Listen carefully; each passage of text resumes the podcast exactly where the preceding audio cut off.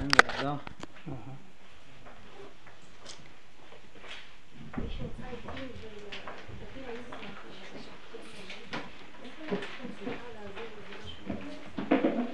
יש דיסקים.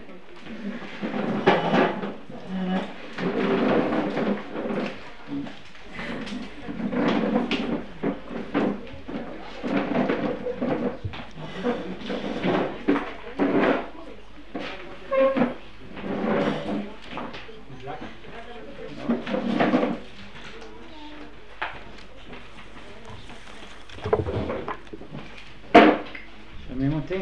שומעים? שומעים?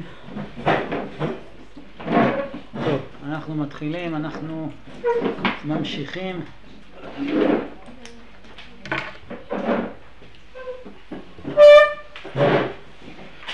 אה, שבוע שעבר, שומעים? שבוע שעבר עשינו איזושהי הקדמה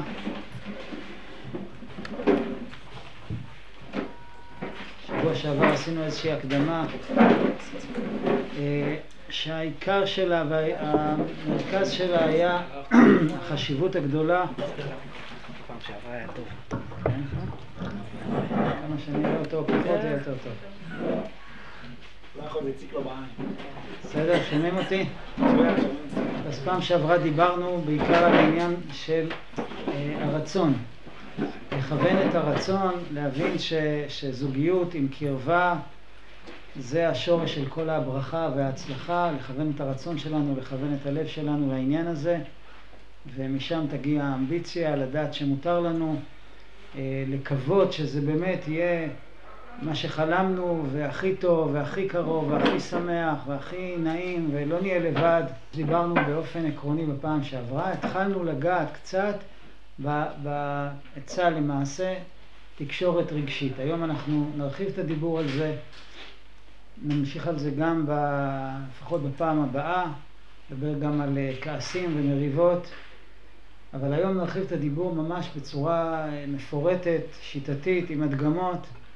מה, מה זה תקשורת רגשית. הרב גדליה קניג, זכר צדיק לברכה, כותב ככה במכתבים שלו: כי זהו כלל ועיקר גדול בעבודת השם, שכל מי שרוצה לדבר על לב חברו, על לב שום אחד מישראל, דברים המתיישבים על הלב, לעשות לו טובה, הן בגשמיות וכל שכן ברוחניות, להשיבו אל אביו שבשמיים. אתה רוצה להביא, אתה רוצה להתקשר עם מישהו, אתה רוצה להשפיע, להביא טובה למישהו.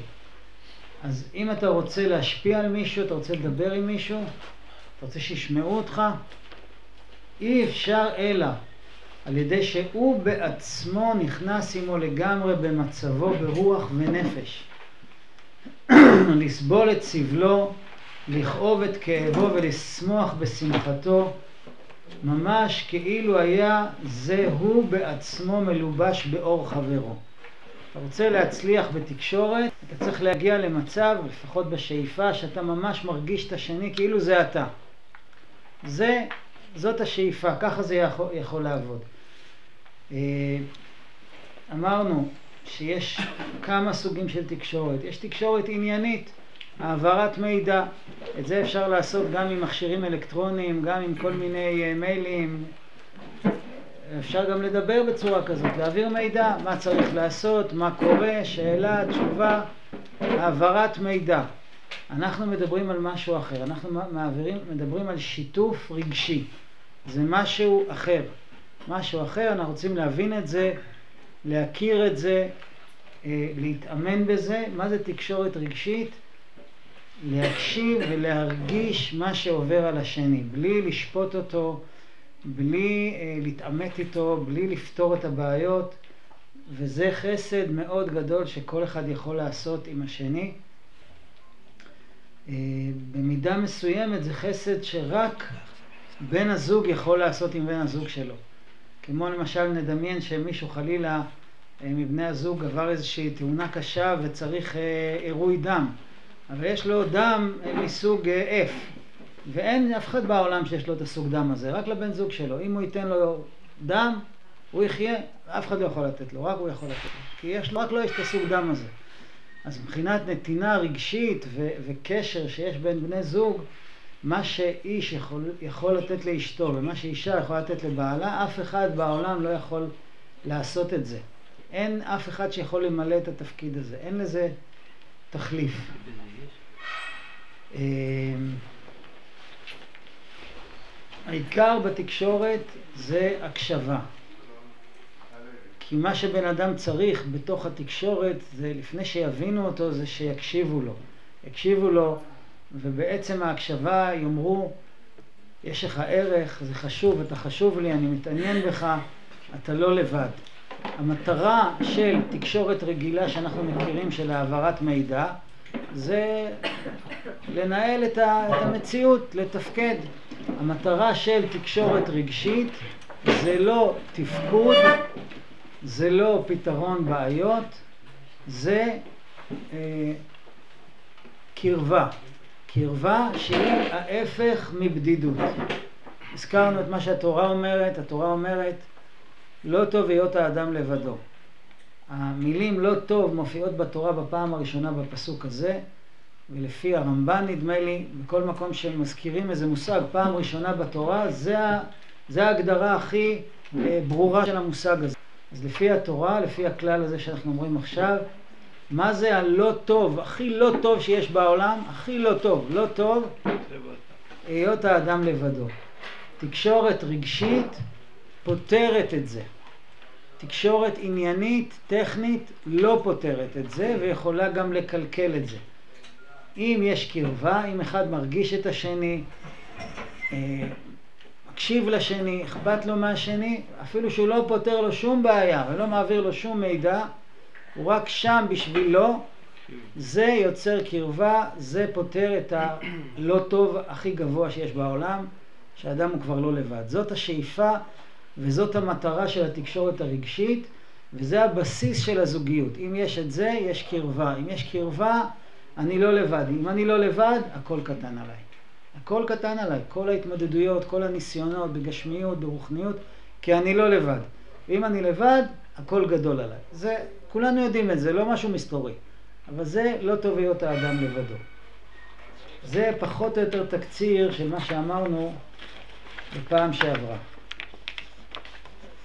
אני רוצה לתת כמה וכמה דוגמאות אה, של מצבים שבהם אה, בעל ואשתו נפגשים ופעמים המצבים האלה הם, אה, יש בהם איזשהו מרכיב לא נעים ולאן זה יכול להתפתח אם אנשים לא מתרגלים תקשורת רגשית למריבות, לכעסים, לריחוק, לפירוד ולאן אותם מצבים עצמם יכולים להבין, להוביל אם מתרגמים את המצב הזה לקשר, להקשבה. בואו נראה. אה, ניתן כמה דוגמאות. דוגמה מספר אחת, אה, הגבר חוזר הביתה מהעבודה. זה קורה שהוא מגיע הביתה, אנחנו נעשה פה איזה הצגה קטנה, איזה תמלול, להדגים את העניין הזה. אנחנו מתחילים בגרסה השלילית. ואני רוצה להדגיש שאומרים גרסה שלילית זה לא אומר שמישהו בא עם כוונות רעות. זה אומר שהצורה האוטומטית של התגובה זה, זה מה שיכול לקרות, זה הצורה האוטומטית. אנחנו מתחילים. אני אשחק את שני התפקידים, אתם כבר תבינו מי זה מי. נתחיל באישה. אישה, כן? בעלה חוזר הביתה. מה העניינים? טוב, בסדר. מה קורה? בסדר. מה, קרה משהו? לא, לא קרה כלום. אני שאתם ממש מזדהים. לא קרה כלום, מה צריך לקרות? לא יודעת, קרה משהו, אתה נראה מבואס. לא יודע, לא קרה כלום. אתה כועס כאילו? אתה כועס על משהו? לא יודע, לא קרה כלום, מה את רוצה? אני רק בא הביתה כבר שאלות, התקפות, הכל בסדר. אה, לא יודע, אתה נראה חמוץ. מה נסגר? אתה לא יכול לחייך, לחייך קצת? מלחיץ, מעצבן, תהיה קצת בן אדם. מה קרה? לא קרה כלום, הכל בסדר, למה את חותרת? לא חותרת לכלום, אבל למה אתה אומר שהכל בסדר? מה, אתה מסתיר ממני משהו? אתה משקר? לא מבין מה את רוצה. לא מבין מה את רוצה מהחיים שלי. כולה באתי הביתה, מה זה הסגנון דיבור הזה? באתי הביתה, נכנסתי, שמתי את התיק, ישר טענות, מה קרה, אל תשקר. עשיתי משהו לא בסדר, עוד לא נשמתי אפילו. אה, באת מצד אמא שלך. אתם כבר מכירים את ה... בדרך כלל הוא בא רעב, הפעם הוא בא שבע, היא נדלקה עליו. אנחנו גם נדבר על זה שהוא בא אה, רעב. זה לא מה שעשית, כן, זה האישה עכשיו. זה לא מה שעשית, זה איך שעשית. מה אני אמור לעשות? איך אני אמור לעשות? לא יודעת. רואים שקרה לך משהו, עבר עליך משהו, משהו מציק לך, משהו מפריע לך, תגיד, למה אתה מסתיר? למה אתה שותק? מה, אתה מנסה לשגע אותי? מה, אני לא אשתך? עזבי, אני הולך לישון. סיטואציה רגילה. אה, זה אוטומטי. יש פה איזושהי חוסר הבנה, נכון? יש פה איזה חוסר תקשורת. כל אחד אה, מדבר בשפה אחרת. מה, מה הבעיה פה? בואו, אני רוצה לשמוע אתכם. מה, מה... טכני, בלי רגש. כל טכני, למה יש פה דווקא מלא רגש, זה מלא עצבים. עצבים זה דווקא רגש טוב.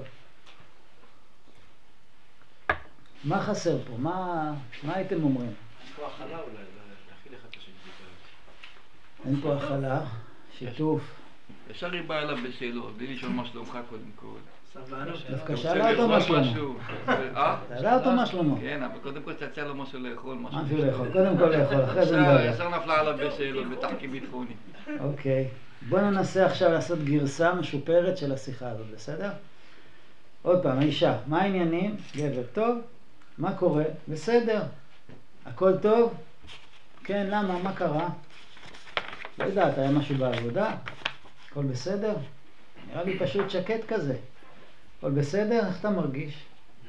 בסדר, לא יודע. האמת שעכשיו כשאת שואלת, אני פתאום קולט שהייתי חמוץ כל הדרך. לא יודע אפילו למה. האישה אומרת, וואלה, אולי משהו בעבודה? מישהו עצבן אותך? מישהו הציק לך? נעלבת ממשהו? וואלה, לא יודע. הייתי בפגישה, תני לי להיזכר, הייתי בפגישה, אחרי הפגישה נהיה לי קצת באסה, רציתי רק שהיום ייגמר, לא יודע. ישבתי בפגישה, דיברתי עם יוסי, אמרתי משהו, עשה לי פרצוף מבאס כזה. עכשיו התחלתי לחשוב מה לא עשיתי בסדר, התחלתי להילחץ, נסגרתי, עד הכי סגור, לא יודע אפילו על מה זה היה. על מה דיברתם? דיברנו על העסק, דיברנו מה קורה, דיברנו מה יהיה, לא יודע, לא יודע מה הסיפור שלו. טוב, אולי תשים לב, מחר תראה מה קורה איתו, תקשר איתו את מה שהרגשת. וואלה, רעיון, כבר מקל עליי לדבר על זה. בכלל לא קלטתי מה עובר עליי, תודה. יש אפשרות כזאת? בואו נתרגם שנייה מה קרה פה בשתי האפשרויות. אישה קולטת יותר מהר, זה בינה. קולטת יותר מהר, והבעיה שהגבר, שמישהו קולט יותר מהר, זה נשמע לו כהאשמה. אה, מה קורה? מה אתה מסתיר? מה אתה זה? לא, אני לא קולט. בסדר, מותר, מותר לו לקלוט. היא מתעניינת, שואלת לשלומך. אם הגבר מבין, במקרה הזה, בסיפור שלנו, שסך הכל אשתו מרגישה משהו, היא לא באה אליו בטענות, אולי הוא לא מרגיש, אולי הוא לא מבין, בסדר, הוא אומר וואלה, אשתי אומרת משהו, בוא ננסה לראות מה היא אומרת. יכול להיות שבאמת עבר עליי משהו, היא סך הכל עוזרת לו. התשובה לשאלה מה קורה בסדר, זו תשובה מאוד מאוד טכנית, אבל איש- אישה לא שואלת אף פעם את בעלה מה קורה כדי לקבל עכשיו מאזן נתונים של מה קרה והפעולות שהוא עשה. מה קורה איתך, איתך, מה קורה בלב שלך, מה הרגשת, מה עברת, איך אתה מרגיש מבפנים. אז יכול להיות שהוא לא יכול עכשיו לשלוף תשובה, אז תגיד, וואלה, אני עכשיו עמוס, תכף נראה גם שיחות כאלה, אני עכשיו עמוס, אני לא יודע כל כך מה קורה איתי, אני אשתה משהו, אני אוכל משהו, נדבר. בסדר, אבל לפחות תהיה מודע לזה שיכול להיות שיש פה משהו שאתה לא מרגיש אותו, ואשתך לא באה לתקוף אותך, היא רק רוצה להרגיש אותך כדי להתקרב אליך, כי אחרת, אמרנו, אם אין תקשורת רגשית, אז אין קרבה, ואדרבה, נהיה פה עכשיו מתח על סתם, על כלום.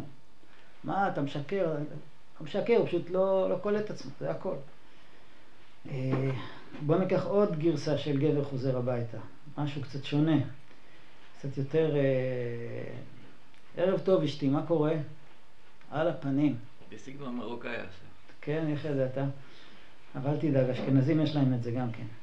על הפנים, גמורה, גמורה, גמורה. עכשיו הגבר, טוב, אין אוכל, אני מבין. אני לא רואה כלום על השיש, ריק. נכון? אתה רואה נכון? לא מבין אותך. כל הדרך, אני גמור מרעב. אני עובד כבר עשר שעות. מחכה רק לטעום איזה משהו. לא יכולת להכין לי איזה משהו? גמור מעייפות. מה את עושה כל היום בבית למען השם? כל היום את בבית. כן, ממש נרים להנחתה. תגיד לי, מה נסגר איתך? מה אתה איזה שייח' סעודי שחוזר הביתה, ישר צריך שישרתו אותו? תכין בעצמך, אתה יודע לפתוח את המקרר, נכנס הביתה, ככה אתה מתחיל, מה עם, מה, עם, אה, מה שלומך אשתי, איך עבר עלייך היום? מה זה איך עבר עלייך היום? איך שאני בא, אני רואה את הפרצוף שלך, ישר נהיה לי רע. איך שאני בא, ישר תוקפת. על הפנים, אני גמורה, אני גמורה. את יכולה לחייך אולי לפני שאת תוקפת אותי עם כל הבעיות שהיו לך כל היום? זה כל הבעיות שהיו לי כל היום? תודה רבה. זה כל הבעיות שלי כל היום. למה, למה, למה אני חיה לבד? בשביל מי אני עושה את כל הדברים האלה? של מי הילדים האלה? שלי או שלך? של מי הבית הזה? שלי או שלך? של מי האוכל הזה? שלי או שלך? של מי הקניות? שעכשיו סחבתי לבד חמש קומות, נקרא לי החלב במדרגות, הכל נשפך, עכשיו אני צריכה לשטוף לא רק את הבית, גם את המדרגות. שלי או שלך? עזוב, עזוב, לך תאכל אצל אמא שלך, לך לחברים שלך, לך תעשן משהו, לך תשתה משהו, לך למסעדה, בזבז את הכסף שלך, תרחם על עצמך, עוף, עוף לי מהעיניים. לא רוצה לראות אותך, לא רוצה לשמוע אותך. נמאס, אני הולכת לישון, תסתדר אתה עם הילדים, עם הבית, אני יוצאת לחופש שבועיים, לא תראה אותי, ואז נראה איך אתה מסתדר. נראה אותך מחזיק יום אחד בבית, יום אחד. זה כל התודה שלך על מה שבעלך עובד כמו חמור, פרנס את הבית הזה? הוא לא עוצר בסיבוב, כן? ברור, יש לו עכשיו גם מה להגיד. הוא גם... מה הוא צריך טיפול? אשתו, לא? היא צריכה טיפול. בסדר גמור? כן, הוא בסדר גמור, הוא בסדר. אה, זה כל התודה שלך על כל מה שבעלך עובד כמו חמור לפרנס את הבית הזה? רק אתה חמור, אה? רק אתה מסכן. פעם שאלת אותי מה עובר עליי? כזה מסכן, דבר אחד אתה עושה ביום. אתה הולך לעבוד, אתה חוזר, יש לך את כל היום. אסור לדבר איתך, אסור להפריע לך, אסור להתקשר אליך. דבר אחד אתה עושה, הולך, חוזר. כמה אתה יכול להתלונן על דבר אחד? כאילו לא שמעתי אותך אף פעם. הרב אמר לנו לשבת, לדבר. ישבתי, דיברתי איתך, הקשבתי לך, לא מבין מה את רוצה. כל היום טענות, כל הזמן טענות, שום דבר לא טוב לך. מה שאני לא אעשה זה לא טוב. שמעתם את המשפט הזה? שמעתם אותו? מה שאני לא אעשה זה לא טוב. תאמין לי, איך שאתה מקשיב, עדיף שתלך לדבר עם החברים שלך, תקשיב להם. לא צריכה את הטובות שלך, מקשיב. עלק, מקשיב, הוא עושה מה שהרב אמר לו. תאמין לי, אתה פשוט לא מבין כלום. אל תדאג, אני אדבר עם עצמי, אדבר עם הקיר יותר טוב. לפחות הקיר שותק, מתעניין, לא כמוך.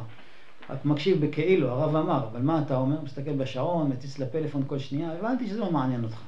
נראה לך שאני אדבר כשלא מעניין אותך? לא מעניין אותך, אני לא אדבר. מתאים? מכירים כאלה דברים ברמה כזאת, ברמה אחרת? איזה יופי. מה הבעיה פה? בוא, איך זה נהיה כזה בלאגן? סך הכל חזר הביתה, מה? מה? אני יכול להגיד משהו. אתה יכול להגיד משהו. אני חושב שחסר לה הרבה תשומת לב מבעלה, אז היא מחפשת בכל מיני דרכים איך לקחת ממנו תשומת לב. היא באה לה בכל מיני האשמות כדי שיתייחס אליה קצת. לא מפרגן לה מספיק. לא מפרגן לה. טוב, בוא, בוא נלך לכיוון אחר. גבר חוזר הביתה. על אותו, אותו, אותו סיפור.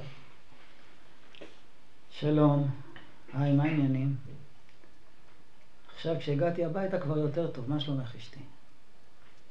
בסדר, ברוך השם. רוצה לספר לך מיליון, מלא מלא דברים, אתה בטח גמור, אה? למה איחרת? היו פקקים? לא, התעכבתי עם איזה מישהו בעבודה, סיפר לי כל מיני סיפורים. אתה בטח גמור, שב שנייה. להכין לך קפה? כן, זה מה זה יעזור לי? אני רק שומע את זה, נהיה לי רגוע בלב. תאמין לי, בעלי היום היה היום הכי לא שגרתי בעולם. תגיד, אתה במצב לשמוע את זה אבל? אה, אולי אני אשתה קפה רגע, אני אתארגן על עצמי מכל הבלגן, אשמח לשמוע אותך. טוב, תגיד לי מתי אתה פנוי להובלות. ספר לי בינתיים איך עבר עליך היום. אה, אני אשתה את הקפה ואני אשמע אותך קודם, אני רואה שאת יותר עמוסה. אספר לך בראשי פרקים, אתה בטח אה, רעב וזה. לפחות בכללי תדע שהיה היום, מה זה עמוס? אל תשאל, הילדים עצבנו אותי היום ברמות, לא מצאתי להם סידור, הייתי חייבת ללכת לקניות. ברוך השם אני אחרי, אבל אני גמורה, בטטה. חייבים, חייבים לצאת לאיזה חופשה. לנשום קצת. צודקת מיליון אחוז, נעשה את זה בהקדם. אבל זה עולה מלא כסף. שטויות, זה יותר חשוב מהכל, נמצא את הזמן, נמצא את המקום. אתה יודע מה, אולי נראה שבוע הבא, תחזור איזה יום יותר מוקדם, ככה נעבור ביחד על הלו"ז, נראה מתי אתה יכול לחזור, שעה לפני, נכין איזה משהו ביחד, בכיף ככה, נשב בסבבה. את יודעת מה, אולי נלך לאכול איזה פיצה בגינה? מתאים לי, בכיף. מה, מה ההבדל בין שני הסיפורים בעצם? מה, מה, מה, מה, מה קרה פה שלא קרה פה? מה... אפשר לדעת. אכלה, אכלה. הוא הגישה לו את הקפה, התעניינה בו. התעניינה בו, גם הוא התעניין בה. כן, אבל קודם כל היא תילקה אותו כדי שישמע אותה. היא התייחסה אליו קודם כל כדי שישמע אותה. היא מי. התייחס לשני ראשון? האישה. האישה? לא יודע, נראה לי שהגבר היא גם... הגישה לו את אה, הקפה, לא? כל אחד אמר. אני אעשה- אני אעשה את הכל. היא הגישה לו את הקפה, כן? נכון, אתה צודק. קודם כל היא הרבה. סבלנות, סבלנות, הרבה סבלנות הייתה שם. הייתה שם סבלנות והייתה שם הבנה שיש פה בן אדם מולי שעבר עליו יום. על הגבר עבר יום, על האישה עבר יום. כל אחד אומר לשני, עזוב, דבר אתה. אני, נכון, אני עמוס, אני לא אשפוך עליך את הכל. בוא, יש צורך גם לגבר, גם לאישה. לשחרר, לפרוק. בוא נלך עכשיו למפגש שיש בו תוכן יותר uh, מסעיר. חוזר הביתה. מה קורה? הכל בסדר? קרה משהו? כן, הגבר חוזר הביתה. מה קרה? הכל בסדר? אנחנו בגרסה השלילית עכשיו. המכונת כביסה התקלקלה לי היום, מיינתי את כל הכביסות שעה במסירות נפש, הפעלתי את המכונה הראשונה, בתקווה שאולי אני אסיים חצי מזה היום, אולי אני אזכר לראות איזה אוויר במקלחת, פתאום היא עושה רעש, מתחילה להוציא מים, זהו גמור. אין מכונה, הכל מוצף. הגבר עונה, האמת שכבר אמרתי לך אז שקנינו אותה, שלא נראה לי שזאת המכונה שצריך לקנות. היינו, אתה כבר אומר וואי וואי מה הולך להיות, אה? למה? הוא אומר, הוא מדבר לעניין. היינו צריכים לקנות משהו אחר, הבוש הזאת לא שווה את הכסף, אולי צריך לחפש מכונה יותר טובה. כן, לא נגד בוש, זה סתם דוגמה. בסדר, מה הקשר עכשיו? זה המכונה שיש, מה אתה רוצה שאני אעשה? זה מה שיש עכשיו. להזכירך, אתה אמרת לבחור מה שיש, זה מה שבחרנו. אתה רוצה להאשים אותי שהכל בגללי זה כאילו? תקנה מה שבא לך, אל תאשים אותי. יש לך מושג מה עבר עליי פה עם הילדים? איך שהם ראו את הדבר הזה עם המכונה, פתאום אני רואה שהכל מוצף. חמשתם באו, התחילו לרקוד לי במים, לעשות לי את כל הבית שלוליות. אתה רואה שהרצפה עדיין לחה? אתה קולט שעד עכשיו הכל היה פה בוץ? כבר שכחתי מהמכונה מרוב בלאגן. אתה מדבר איתי עכשיו מה לקנות? לא זוכרת אפילו איך קוראים לי. מה אתה מדבר איתי עכשיו מה לקנות? מה מעניין אותי עכשיו מה לקנות? מה, את מנסה להאשים אותי? אני רק מנסה לפתור לך את הבעיה. יש פה בעיה, יש פתרון. מה, מה, מה, מה, מה, מה לא בסדר ב... כאילו, מה מסכן רוצים ממנו? הוא רוצה לפתור את הבעיה. מה הבעיה פה? שהוא רק רוצה לפתור את הבעיה. ולא- נו, מה, הוא יצא בסדר, הוא רוצה לפתור את הבעיה. לא. לא. אין רגש לכל מה שהיה לפני כן. אז כן, אז חוץ, מ, אז חוץ מבעיה, חוץ ממכונה, יש פה גם אישה. זה הבעיה של ה... של- לפעמים חושבים שהיא מכונה. אה? לפעמים חושבים שהיא מכונה. נכון, יש פה פתרון בעיות. צריך, צריך להבין ש, שגבר צריך לפתור את הבעיות. ובגלל זה הוא כל הזמן חושב בצורה כזאת של פתרון בעיות. זה לא דבר שלילי. הבעיה שאם הוא פועל רק בצורה כזאת, אז הוא לא רואה את מי שמולו. הוא רואה רק את המטרות ואת המשימות ואת הבעיות שצריך לפתור. והוא צריך ללמוד לשים את זה בצד. עכשיו אשתך עברה טראומה. מה הפתרון, מה לקנות, מה לעשות, זה לא יכול להיות הדבר הראשון על הפרק. בגלל שזה לא שיחה שהיא מקרבת. היא נשארת לבד עם הבעיה ומה שעבר עליה, היא צריכה לשתף עכשיו, זה לא מעניין אותה עכשיו מה תקנה, לא תקנה, מכונה היא לא מכונה. עבר עליה בלאגן, אתה בעלה, אין לה עם מי לשתף, חברות שלה כבר שמעו את הסיפור ובכלל לא הקשיבו בגלל שגם הם עברו מה שעברו. וזה לא פותר לה את הבעיה, היא רוצה שאתה תשמע ותגיד לה, בוא נראה מה תגיד לה, בוא נעשה עכשיו גרסה חיובית. מה קורה? הכל בסדר? קרה משהו? כן, משהו קרה. מה קרה? אני כאילו רק חצי יום עכשיו רק שוטפת את הבית וכל הכביסות שהיו לי, אל תשאל, מיינתי את כל הכביסות שעה במסירות נפש, הפעלתי את המכונה הראשונה, בתקווה שאולי אני אסיים חצי יום, חצי מזה היום, ואני אזכה לנשום ולראות את האוויר במקלחת, אני עושה רעש, מתחילה להוציא מים, וזהו, גמור, אין מכונה, הכל מוצף. די, אני בשוק, מתי זה קרה? זה קרה על הבוקר, ככה התחיל לי היום. אבל היית אמורה ללכת לקניות היום בכלל. הייתי אמורה, נכון, הייתי אמורה. אבל לא הלכתי לקניות ולא עשיתי כלום, רק התעסקתי עם המכונה המעצבנת הזאת, והילדים עשו פה בלאגן, שאני צריכה שבועיים להתאושש. יואו, אני לא מאמין, זה מה שקרה לך מהבוקר? אני בהלם, תספרי לי מה היה בדיוק. ספרי לי, רוצה לדעת, רוצה לדעת מה, מה קרה. לא בשביל הפרטים, בשביל לדעת מה עבר עלייך כאדם, מה עבר עלייך. מה- נראית שעבר עלייך, תספרי לי מה עבר עלייך. עכשיו העניין זה לא הפתרון, אני אספר לך. המכונה התחילה לעשות רעשים של חתול דרוס, אחר כך התחילו לצאת מלא מים, ובדיוק הילדים הגיעו, התחילו להשית דברים על המים, כמובן שלא תתפלא שאין אוכל גם כן. שימו לב לתשובה המשופרת. ברור שאין אוכל. מה זה אין אוכל? אני אלך להכין. וואלה, עבר פה, עבר פה משהו על אשתך. בסדר, אתה, אתה גבר רעב, אז מה, מה, אתה חיה? יש פה בן אדם, עבר משהו, עזוב, שים את זה בצד. אם חס ושלום אשתך הייתה עכשיו הולכת לבית חולים על איזה משהו, היית אומר לה, וואלה, מה את מזמינה לי אמבולנס? צריך לאכול. היית אומר, יש פה, יש פה מצב שצריך לטפל בבן אדם, לא בצרכים שלי, בסדר, זה יחכה, לא תמות.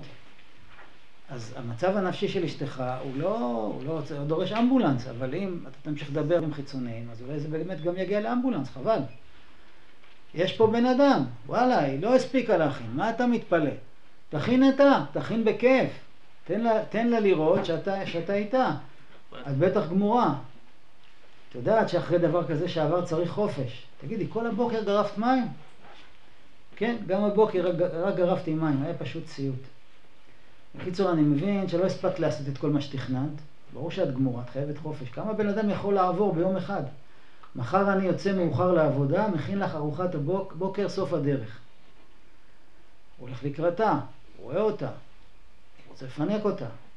אז היא נרגעת כי שמעו אותה, והיא לא לבד. ועכשיו היא גם הולכת לקראתו. עזוב, אתה יודע מה? בקטנה זה בסדר, רק קצת מים. עזוב, אתה צריך ללכת לעבודה בזמן, אתה לא צריך לעזוב אותך עכשיו ארוחות בוקר ועניינים. והרבה פעמים, אני אגיד לכם סוד, רק בינינו, כן, שאנשים לא תשמענה, הרבה פעמים שאישה אומרת, לא, עזוב, הכוונה, תמשיך. בסדר? זה, תכניסו לכם את זה לראש. כי זה בדיקה כזאת, זה ניסיון כזה. באמת אכפת לך, אתה יודע מה? לא צריך. תגיד אתה, אתה כן צריך. באמת רוצה להכין את הארוחה שסתם... כן, יאללה, קיבלת פטור, אתה מבסוט, אה? לא צריך ארוחת בוקר, יאללה, לא צריך. לא, לא, תגיד שכן צריך. שיהיה באמת אכפת לך. אם היה אכפת לך, לא היית מוותר על זה. הרי אתה על הארוחת בוקר שלך לא תוותר. אז מה שאתה מבטיח לה לעשות, תעשה גם, תעשה באמת בכיף. אה, אז הוא מתעקש, לפי מה שאמרנו, הוא מתעקש, לא, אין מצב. את חייבת איזה פינוק להרגיע, להרגיע את העצבים. אני עכשיו מתקשר לבטל את הפגישות של הבוקר. מה, יש לא מגיע לך קצת בוקר, איזה בוקר עם בעלך? את יודעת מה, לפחות מחר אני לוקח את הילדים לגן. עזוב, עזוב, לא צריך. האמת, הבית הזה היה מה זה מסריח, לפחות הצלחתי לשטוף אותו קצת. אגיד לך את האמת, המכונת כביסה הזאת, מה זה מאפנה? מה זה חיכיתי כבר שהיא תתקלקל? אולי נצא מחר לקנות איזה מכונה חדשה?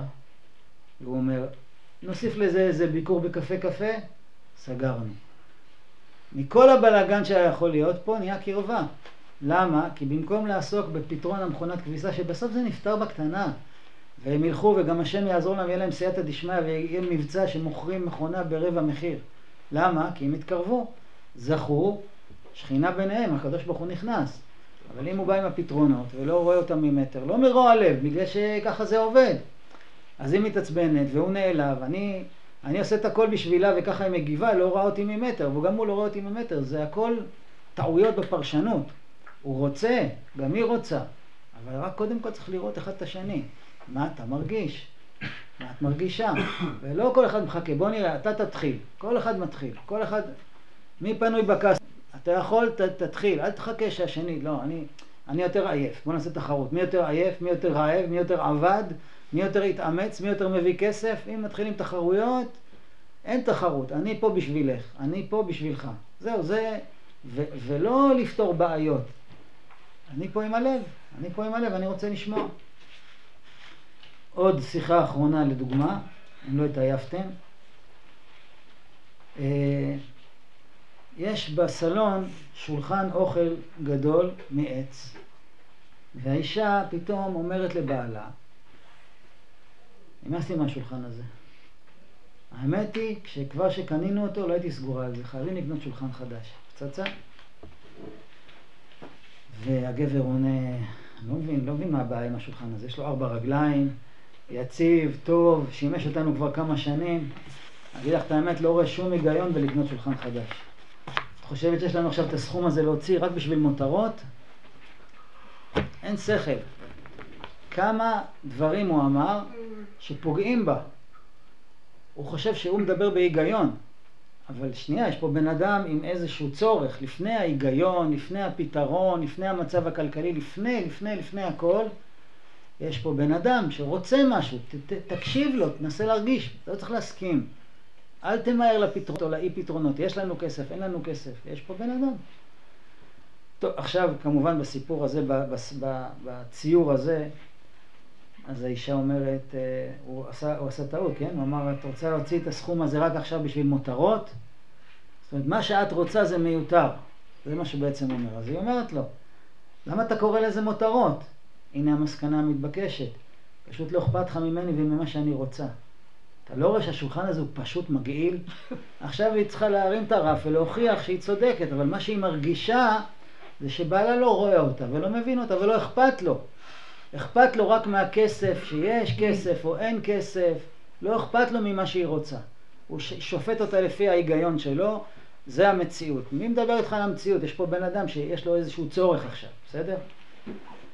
והוא נשאר בשלו, הגבר. בשבילי השולחן הזה סבבה. האישה, אתה לא יכול לצאת מעצמך? לעשות פעם אחת בחיים משהו בשביל אשתך? את יודעת מה? עזבי. נקנה שולחן חדש. עכשיו את מרוצה? ממש מרוצה, נכון? ממש היא צריכה להיות עכשיו מאושרת. לא, אני לא מרוצה. אתה לא עושה את זה בכיף, רק בכוח בגלל שאמרתי. גבר. גם זה לא טוב? כאילו אני, אני עושה את מה שאתה רוצה, גם זה לא טוב? לא, אתה לא מבין, זה לא מה אתה עושה. איפה הלב שלך? אתה ת, תמכור, תקנה, זה לא הנקודה. אתה איתי או לא איתי? זה, זה מה שמעניין. לפני ההחלטות וקונים, לא קונים. במצב הזה שככה נגמר אה, משהו שהיה יכול להיות קרבה, כל דבר יכול להיות קרבה, אבל כשככה זה נגמר, אם הם יקנו שולחן, או אם הם לא יקנו שולחן, שניהם הפסידו בקרב מול היצר הרע. היצר הרע הרוויח, כי הם התרחקו אחד מהשני, והיא נהייתה יותר לבד, והוא נהיה יותר לבד, והיא נהייתה יותר כועסת, והוא נהיה יותר כועס, אז היצר הרע הרוויח, תכלס. כל אחד מרגיש פגוע. והפגיעות האלה הקטנות, כי פה זה לא, לא הלכו לרבנות, אבל הדבר הכאילו קטן הזה נרשם, נרשם, נרשם, זה מצטבר, וכשבן אדם נפגע, הטבע של כל יצור בעולם, יצור חי, שהוא נפגע, אז אפילו אם הוא מבליג, הוא, הוא מתחיל לתכנן נקמה. הוא הולך לפגוע בחזרה. ובתוך הנפגע יש איזה קול לא תמיד מודע שאומר, נפגעתי, אני כבר אראה לו מה זה. לא תמיד זה מודע. בשביל שזה יהיה מודע, צריך שהמצב יהיה חמור, וגם זה לא אומר שזה מתוך רשעות, זה מתוך פגיעה. פשוט לא רואה אותי. בסדר, חכה, חכה. חכה שאתה תרצה משהו. בוא ננסה ללכת על כיוון אחר עם השולחן.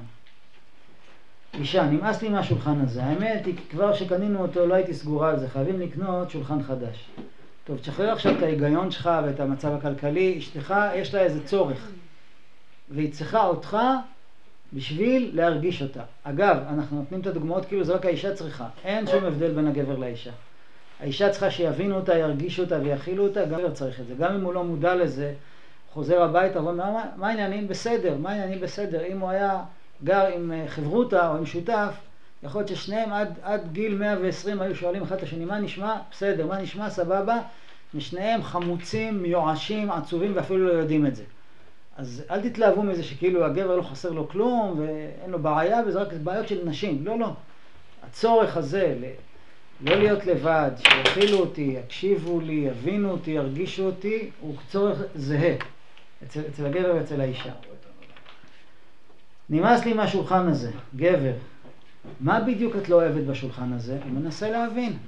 הוא לא משחק עכשיו משחק, הוא לא ממלא איזה תפקיד, הוא מנסה להבין. לא יודעת להסביר, פשוט נמאס לי ממנו. בא לך משהו אחר? בסגנון אחר? תשימו לב, הוא לא חייב להסכים, הוא לא חייב להוציא כסף, אין פה מסקנות. רוצה להבין. עוד אין, השלב, זה, אם הוא מבין, זה לא אומר שהוא מסכים עכשיו להוציא 7,000 שקל לשולחן חדש, זה לא אומר. הוא רוצה להבין מה היא מרגישה. מה יעשו או לא יעשו, זה סוגיה אחרת. הגבר ישר מביא את הסוף להתחלה, ואז הוא חוסם את הרגש. לא משנה מה היא מרגישה, תכלס, אין, אין פה מה להרגיש, אין לנו כסף, ביי. לא, לא, לא. יש חשיבות ל, ל, להיות איתה, שהיא לא תהיה לבד, עכשיו יש משהו שמציק לה. בא לך משהו אחר בסגנון אחר? כן, בדיוק ככה. מה אתה אומר? עכשיו היא אומרת לו, מה אתה אומר? אז היא מבינה שהיא קיבלה אור ירוק לקשר. לקרבה, לא לאיך אנחנו נקדם את העלילה הטכנית של לקנות או לא לקנות ומה לקנות, זה לא העניין בכלל. מה אתה אומר זה במילים אחרות מה אתה מרגיש. בסדר? אז הנה הוא עונה, והוא אומר מה שהוא, מה שהוא מרגיש, וזה בסדר, הוא לא צריך עכשיו לשחק משחק שהוא מרגיש כמוה. תרגיש מה שאתה מרגיש. אני מבחינתי, טוב לי עם השולחן הזה. צריך גם לקחת בחשבון שלא בטוח שיש לנו את הכסף הזה עכשיו. בסדר, אתה יכול להגיד את זה עכשיו, אחרי שבאמת נתת קצת השתתפות. אתה יכול להגיד, יש פה עוד דבר שצריך לקחת בחשבון. האמת היא, כשאני חושב על זה, נראה לי שזה לא רק עניין הכסף. עכשיו משהו קצת מפתיע וזה יכול לקרות. אגיד לך את האמת, אני דווקא אוהב את השולחן הזה. התרגלתי עליו, התרגלתי אליו, קשה לי לוותר עליו. מעניין, מה אתה אומר? מה, אתה אוהב את השולחן הזה? כן. זה פתאום כשאנחנו מדברים, ובסוגריים אני רוצה לומר, פתאום אנחנו מדברים על משהו שהוא רגשי, שקשור לרגשות, בלי קשר למכור לקנות, אני נזכר, פתאום אני נזכר שלהורים שלי היה שולחן מאוד דומה לשולחן הזה. בדיוק עיצוב כזה, מעץ גס, פינות מעוגלות. מה אתה אומר? אף פעם לא סיפרת לי את זה. אתם מבינים שיש לו איזה רגש לשולחן, והוא לא ידע את זה אפילו, ויכול להיות שבגלל זה הוא גם מתעקש לא למכור את השולחן הזה, ולא להיפטר מהשולחן הזה, לא בגלל הכסף. אבל הרגשות שלו הוא פחות מודע. הנה עכשיו מדברים ברגש, וואלה, אני אוהב את השולחן הזה. מזכיר את השולחן של ההורים שלי. אף פעם לא סיפרת לי את זה. נכון? אף פעם לא ראיתי בזה חשיבות. האמת, לא קלטתי את זה עד עכשיו. כשיש שיחה רגשית, אנחנו נשמע את המשפט הזה לא פעם. עכשיו, כשאנחנו מדברים, אני מבינה ש. עכשיו, כשאנחנו מדברים, אני מבין ש. כי השיתוף הוא עוזר גם לבן אדם להבין את עצמו. זה לא שבן אדם בא, אוקיי, אני יודע בדיוק מה אני מרגיש, רק אני צריך לשתף את זה. לא. עצם זה שמישהו מקשיב לי, מוציא ממני את היכולת להתבונן על עצמי ולאט לאט להבין מה, מה קורה לי. לא שאני בא עם איזה משהו מסודר, מאורגן, גם האישה לא מסודר, אוקיי, אני מרגישה א', ב', ג', עכשיו אני אדווח על זה. לא. אני רוצה, רוצה לדבר, רוצה להיפתח, רוצה, רוצה להתבטא, וגם הוא רוצה. תגיד, אהבת את השולחן של ההורים שלך? לא יודע אם אהבתי, אבל תכלס, פתאום כשאנחנו מדברים על זה אני תופס שרק סביב לשולחן הזה, שהיה להורים שלי, היו לי ולהורים שלי שיחות. בעצם אפשר להגיד שרק שם הרגשתי קצת משפחה. תראו איזה מטען רגשי פתאום הוא מגלה שקשור לדבר הזה. וואו, מאוד מעניין אותי. הייתי רוצה מאוד לשמוע על הקשר שלך עם ההורים שלך. זה נעים לי שאת מתעניינת. אולי נמצא לזה איזה זמן איכות באמת, אולי נדבר על זה הערב. בכלל תפסו כיוון אחר. כי, כי, כי התחילה קרבה ועלו רגשות שאדם רוצה לשתף, לא תמיד הוא מודע, תמיד יש זמן לזה, תמיד צריך uh, לשלם משהו, לעשות משהו, לפתור משהו. נכנס פה בכלל אזור אחר, שגם הוא צריך. אישה, אני אשמח מאוד לדבר איתך. גבר, אבל תכלס, כן, תכלס. מה עושים עם השולחן? האישה, עכשיו אני לא כל כך בטוחה, אם אתה אוהב את זה, אולי נשאיר את זה. אולי נעביר אותו למשרד שלך. לא בטוח שזה מתאים למשרד. את יודעת מה? ממש בא לי ללכת איתך לבחור שולחן חדש, שיהיה לך נעים. השולחן הזה כבר נראה מה נעשה. איזה יופי. מה קרה או לא קרה עם השולחן, זה לא העניין. מכרו, קנו, קנו משהו חדש, זה שולי, השם נכנס. הייתה ביניהם קרבה, הייתה ביניהם הבנה. כל אחד קיבל את הלב של השני, את ההקשבה, נפתח לו הלב, דברים אישיים, רגשות. יש לזה משקל, יש לזה חשיבות. ו- וכל אחד, במקום מה שאמרנו שהוא קיבל רושם שלילי של אני לבד, הוא קיבל רושם חיובי. וואי, אני לא לבד. יש פה מישהו. איזה אושר, אני לא לבד, אשתי חושבת עליי, אני כבר, אני כבר אמצא דברים, אני כבר אמצא דרכים לשמח אותה. היא חושבת, וואי, אני לא לבד, אני כבר אמצא דרכים לשמח אותו. כמו שהרושם הרע, זה אני כבר אראה לו מה זה, אז פה זה אני אראה לו מה זה בטוב. יש רושם, וואלה, בן אדם לצידי, אז פעם הבאה, גם כשהוא יבוא חמוץ, או גם כשהוא ידע לתקשר, אז יהיה לאישה יותר כוח לקבל את זה, כי יש לה רושם טוב, היא זוכרת, וואלה, הוא היה לצידי, הוא שמע אותי, הקשיב אותי, אהב אותי, אני זוכרת את זה פעם, פעמיים, שלוש.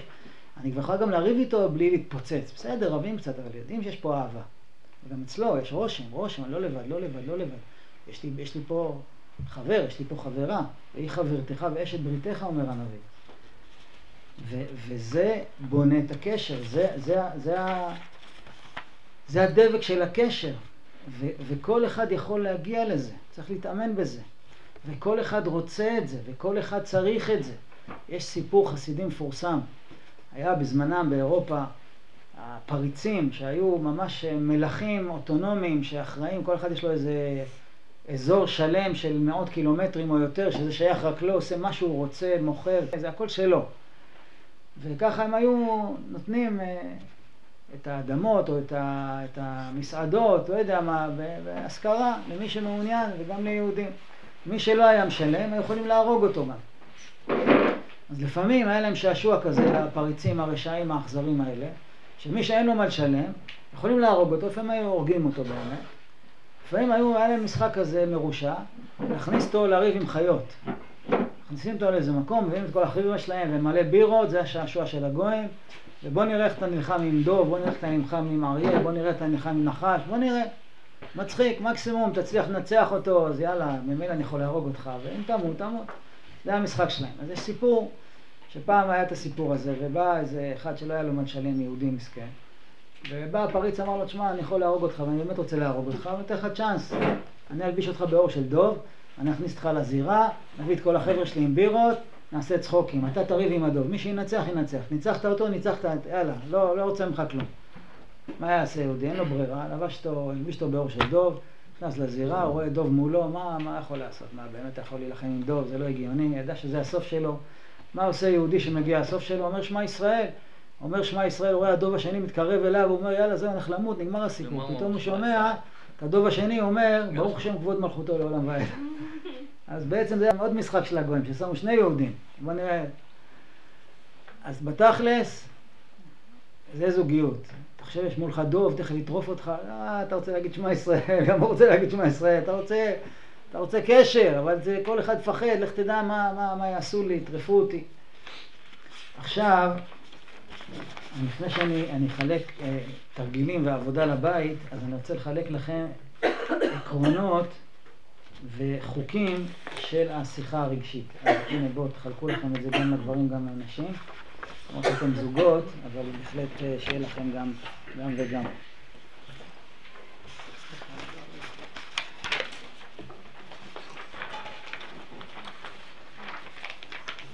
אתם יכולים לרשום לכם על הדף אה, של מה שכתבתי הסברים, אם זה לא יהיה מספיק ברור.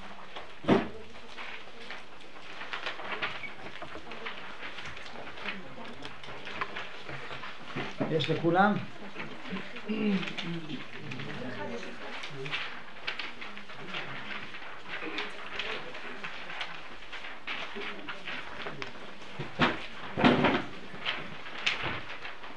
טוב, אני מתחיל לקרוא ולהסביר, אתם יכולים לרשום לכם על זה הערות אם תרצו. אחד, שיתוף רגשי, יש לכם דפים? יש לכם מיותר? הגברים יש מיותר? חסר אחד. תעביר שם למי ש... שיתוף רגשי יוצר קרבה והרגעה, בסדר? אני לא לבד. מתוך קרבה אפשר יותר בקלות לדבר על פתרונות. לא מומלץ להתחיל עם פתרונות. כשיש קרבה, הפתרונות הם בקטנה, בסדר? הפתרונות הם משותפים וברוח טובה. מצד שני, עיסוק מתמיד רק בחיצוניות, מה צריך לעשות, מה צריך לפתור, עוזר לתפקוד, אבל מפריע לקרבה. כי אנחנו לא מכונות, אנחנו בני אדם. בסדר? ברור? שתיים, הלחץ והרצון להבין ולפתור דברים מהר הוא האויב הכי גדול של הקרבה. ללב יש קצב משלו וצריך לתת לו את כל המרחב והזמן. טוב, אז אנחנו כבר נכנסנו לאמביציה ורוצים קרבה, אבל עכשיו מה שצריך לעשות זה להוריד את הרגל מהגז. לא להתחיל עם נו, למה זה לא קורה, נו, תיפתחי, דברי, תפתח, אתה לא שמעת, צריך לדבר עם הרגשות, מה אתה מרגיש? לא, לא, לא, זה לא הולך ככה. יכולים להירגע, זה לא עובד ככה. צריך זמן אוויר, צריך להירגע, לתת לזה זמן, יש לזה את הקצב שלו, זה לא כזה מהר. דבר שלישי, גם מאוד חשוב, אף אחד לא צריך לבוא עם משנה סדורה והסבר חד וקולע מה עובר עליו ומה הוא מרגיש. מותר לא לדעת מה אני מרגיש. מותר לא לדעת להסביר את עצמי. זה לא עכשיו, וואי וואי, עכשיו מה אני אגיד? אני לא יודע מה להגיד, אני חייב להמציא איזה משהו, מה אני מרגיש. לא יודע מה אני מרגיש, בסדר? העיקר זה הרצון והכוונה להתקרב. אני רוצה לשמוע את השני, לראות מה הוא מרגיש, ואני רוצה להגיע למצב שאני אדע גם מה אני מרגיש ואני אבטא את זה. אבל אני לא חייב לשלוף איזה תוכנה שכתוב לי שם בדיוק את התשובה, אני לא יודע, וזה יכול לקחת זמן. גם אם משהו נפתח ומתחיל משהו נעים וקרוב ורואים, מרגישים אחד את השני, גם ברגעים של פתיחות, אדם יכול פתאום להרגיש מותש, עייף או חסום. לכן, גם אם פתאום נפתח משהו, לא נותנים גז. גם אז לא נותנים גז. כדאי מדי פעם, גם בתוך שיחה קרובה, לברר עם עצמך ועם הבן זוג שלך. האם עדיין יש יכולת ורצון לשמוע. אתה, פתאום נפתח לך הלב, הנה אשתך מקשיבה לך, ואיזה כיף לדבר על רגשות, איזה אושר, ואתה לב שהיא כבר עשר דקות לא איתך, כי אתה עכשיו עף על עצמך. אז יש פה עוד מישהו בצד השני, ויכול להיות שהוא כבר לא יכול לשמוע. אז תמשיך לשים לב מה קורה בשטח, שלא תיעלב, וגם שלא תעליב. אז אנחנו צריכים להמשיך לבדוק מה קורה בשטח, כי זה בן אדם, יש פה בן אדם, זה לא מכונת הקשבה. לא יכול יותר. לא, זה... אני רוצה להגיד משהו. אתה מדבר, על רגשות, אולי קצת תפרט את זה יותר, כאילו. אני עצוב, מה זה לדבר על רגשות? אני כאילו, מה? סגור, אני נעלב, אני חסום, אני מבולבל, אני אה, מרגיש ריקנות, אני מרגיש שמחה, אני מרגיש אה, קרבה, אני מרגיש ריחוק. רגשות.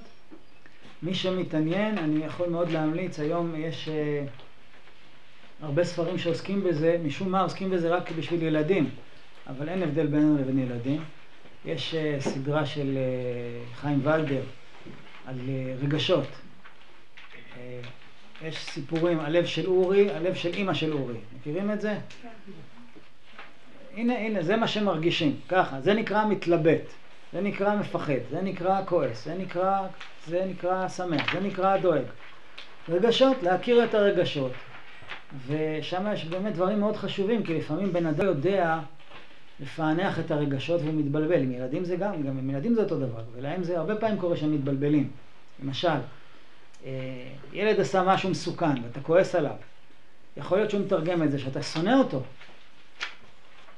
ועכשיו הוא גם יכול לברוח מהבית מרוב פחד כי אבא שלו שונא אותו. אז אני פשוט דואג לך ואני נבהלתי. גם אם אני כועס, זה לא אומר שאני לא אוהב אותך. אז צריך ללמוד להכיר את הרגשות. או למשל, אה, לא יודע, אה, ילדה רואה את אימא שלה אה, בחתונה בוכה. חתונה של איזה קרובת משפחה של אחותה נגיד בוכה. אה, אמא, אמרת לי שחתונה זה דבר משמח, למה את בוכה? מה, את עצובה? רגש. לא, אני מתרגשת. מה זה מתרגשת? מתרגשת זה לא עצובה, זה שיש הרבה רגשות בלב, והרבה תקוות, והרבה שמחה, והרבה חשש, והרבה דברים ביחד, זה נקרא מתרגשת. אז זה, זה שפה, צריך ללמוד את זה. שם זו דוגמה טובה שאפשר לראות כאילו איך, מה, מה, מה אתה מרגיש? מה אתה מרגיש? אני נעלב, אדם חוזר הביתה, עייף. צריך לדעת שההסברים החיצוניים על המצב שלי הם הרבה פעמים מסתירים משהו פנימי. אני עייף. זו הסיסמה הכי טובה, אני עייף. אבל זה יכול להיות שעייף זה בעצם עצוב, נעלב, מיואש, תוסכל, נחלשתי באמונה, התבלבלתי, נכשלתי בעבירה. אז הכל אפשר לקרוא לזה עייף, אבל זה לא עייף. כי ברגע שאם אתה עצוב ואתה, ואתה תקשר את זה, פתאום לא תהיה עייף. אפילו שתתקשר את זה, לא שתפתור את זה. לתקשר את הרגשות הופך אותם ממשהו מסתורי ומאיים וחונק למשהו, אה, בסדר, אז אוקיי, אז אני, אז אני מאוכזב מעצמי כי עשיתי משהו שאני יודע שלא צריך לעשות, אז אני מאוכזב מעצמי. תקשרתי את זה. תקשרתי את זה עם אשתי, תקשרתי את זה עם בעלי. זה הכל, לא פתרתי.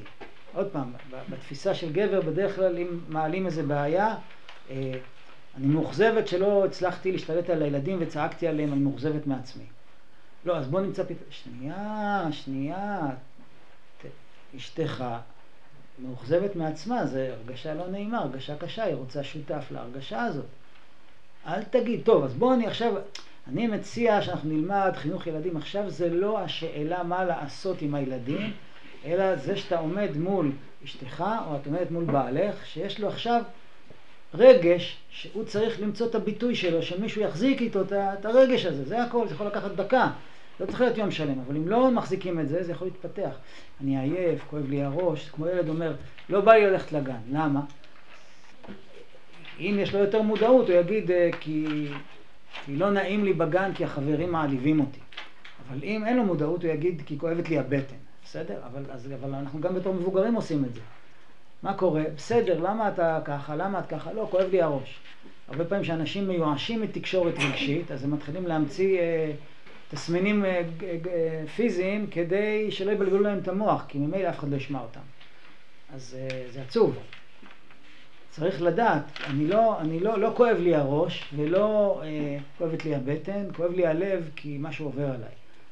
כשלומדים לתקשר, אתה יודע שיש לך שותף, אז אתה לא תמהר לשלוף אה, דגלים של כאב בטן, כאב ראש וכל מיני כאלה. זה המצב בבנק. זה לא המצב בבנק, זה המצב בלב. הלאה. אה, חמש, כשאתה מדבר, תבדוק את עצמך בכל פעם. האם אתה מנסה להצדיק את עצמך או לחפש את האמת? לוותר על זה שתצא צודק, זה פשוט הופך אותך ליותר מכובד בעיני הצד השני. למרבית הפלא, כשבן אדם זוכה להגיד, טעיתי, או רק להסכים לזה שיש פה משהו שהוא לא נעים, ולא מתחיל לספר סיפורים, זה בעצמו עושה קרבה. אני לא צריך להיות צדיק, ואני לא צריכה להיות צדיקה, אנחנו בני אדם. בדרך כלל אה, גבר מתחתן עם אישה ואישה מתחתנת עם גבר, מדובר בבני אדם, לא במלאכים, לא במכונות. אז אין צורך להסתיר אה, חולשות וחסרונות וטעויות. אדרבה, ברגע שיש אמון וקרבה, אפשר לתקשר גם את הדברים האלה. זה מביא אותנו לסעיף הבא, העיקר בקשר זה כנות ואמת. אוגדליה קניג כותב, אמנם הוא כותב את זה לגבר, אז לכן זה מדבר על גבר, אבל זה עובד לשני הצדדים. כי כשמדברים אליה דברי אמת מתוך נקודת האמת שבלב, אזי בקל נמשכת דעתה ורצונה לדעת ורצון הבעל. כי האישה מכרת היטב בבעלה עם כוונתו לשם שמיים באמת, ואז היא מעריצה ומכבדת אותו. כמובן זה ככה גם בצד השני. תהיה אמיתי, אל תהיה מלאך, אל תהיה מושלם, אל תהיה חסר רגשות, אל תהיה פטרן בעיות, תהיה בן אדם. תהיה בן אדם, תהיה מה שאתה. זה, זה מה שצריך, לא צריך להתאמץ. וביחד עם זאת, זה הסעיף האחרון, עם החשיבות של האמת והכנות, זה קצת בעייתי, כשמדברים על אמת וכנות, אז בן אדם אומר, יאללה, בוא נשתחרר עכשיו, נגיד את כל האמת וכל מה שאני חושב. רגע, שנייה, שנייה, שנייה, יש הלכה, שנייה. עם החשיבות של האמת והכנות, צריך לזכור את גבולות ההלכה ולעשות הכל, לא לדבר בצורה פוגענית או מעליבה. אפשר לשתף בכל... אם קשה לך, לא צריך להסתיר את זה. אבל בלי להטיח עלבונות בשני. דוגמה, במקום לומר אתה שקרן, אפשר לומר הייתי שמחה לשמוע את כל הפרטים. זה משאיר אפשרות לקשר. אתה שקרן, נגמר הקשר. אז יצאת, יצאת צודקת, אבל קשר אין פה, פתרון אין פה, כי אתה שקרן. הייתי שמחה לשמוע את כל הפרטים, זה משאיר סיכוי לקשר. במקום לומר נמאס לי ממך, אפשר לומר אני מרגיש קושי בינינו. זה אותו דבר באופן שמשאיר מקום לקשר. במקום לומר, אני כבר לא אוהב אותך, או אני שונא אותך. אפשר לומר, אני מרגיש עכשיו רחוק וסגור. אז גם כשמבטאים רגשות קשים, אפשר לעשות את זה בצורה אמיתית, בלי לוותר על האמת, ובלי לזרוק בוץ על הפרצוף של השני, כי זה אסור. אה, התחת דברים מרחיקה, כנות ושיתוף בלי התחה, משאיר פתח לקרבה. אגב, מאוד מעניין, זה בסוגריים, שאותו דבר זה גם בשיחה עם הקדוש ברוך הוא. אסור להטיח דברים כלפי מעלה, אבל מותר לשתף. גם כשיש לי קושי מול הקדוש ברוך הוא, מותר לשתף, להגיד לו, קשה לי, אני מרגיש שאתה נגדי. לא, אני לא רוצה לחשוב שאתה באמת נגדי, אני אמור להאמין שאתה לטובתי, אני לא מרגיש את זה אבל. אני אומר, שמע, אתה נגדי, עזוב, זה לא... אז כבר את זה התחת דברים. טוב, לפני שנעבור לשיעורי בית, אני אשמח שנתייחס לשאלות. לגבי מה שדיברנו היום. כשבן אדם באמת בא עייף ומותש וזה, והוא עובר על עייף ומותש, עכשיו הצד השני רוצה את כל הרגשות ואת כל זה. זה ריקוד בשניים. שני הצדדים תמיד רוצים ותמיד צריכים שיתוף רגשי.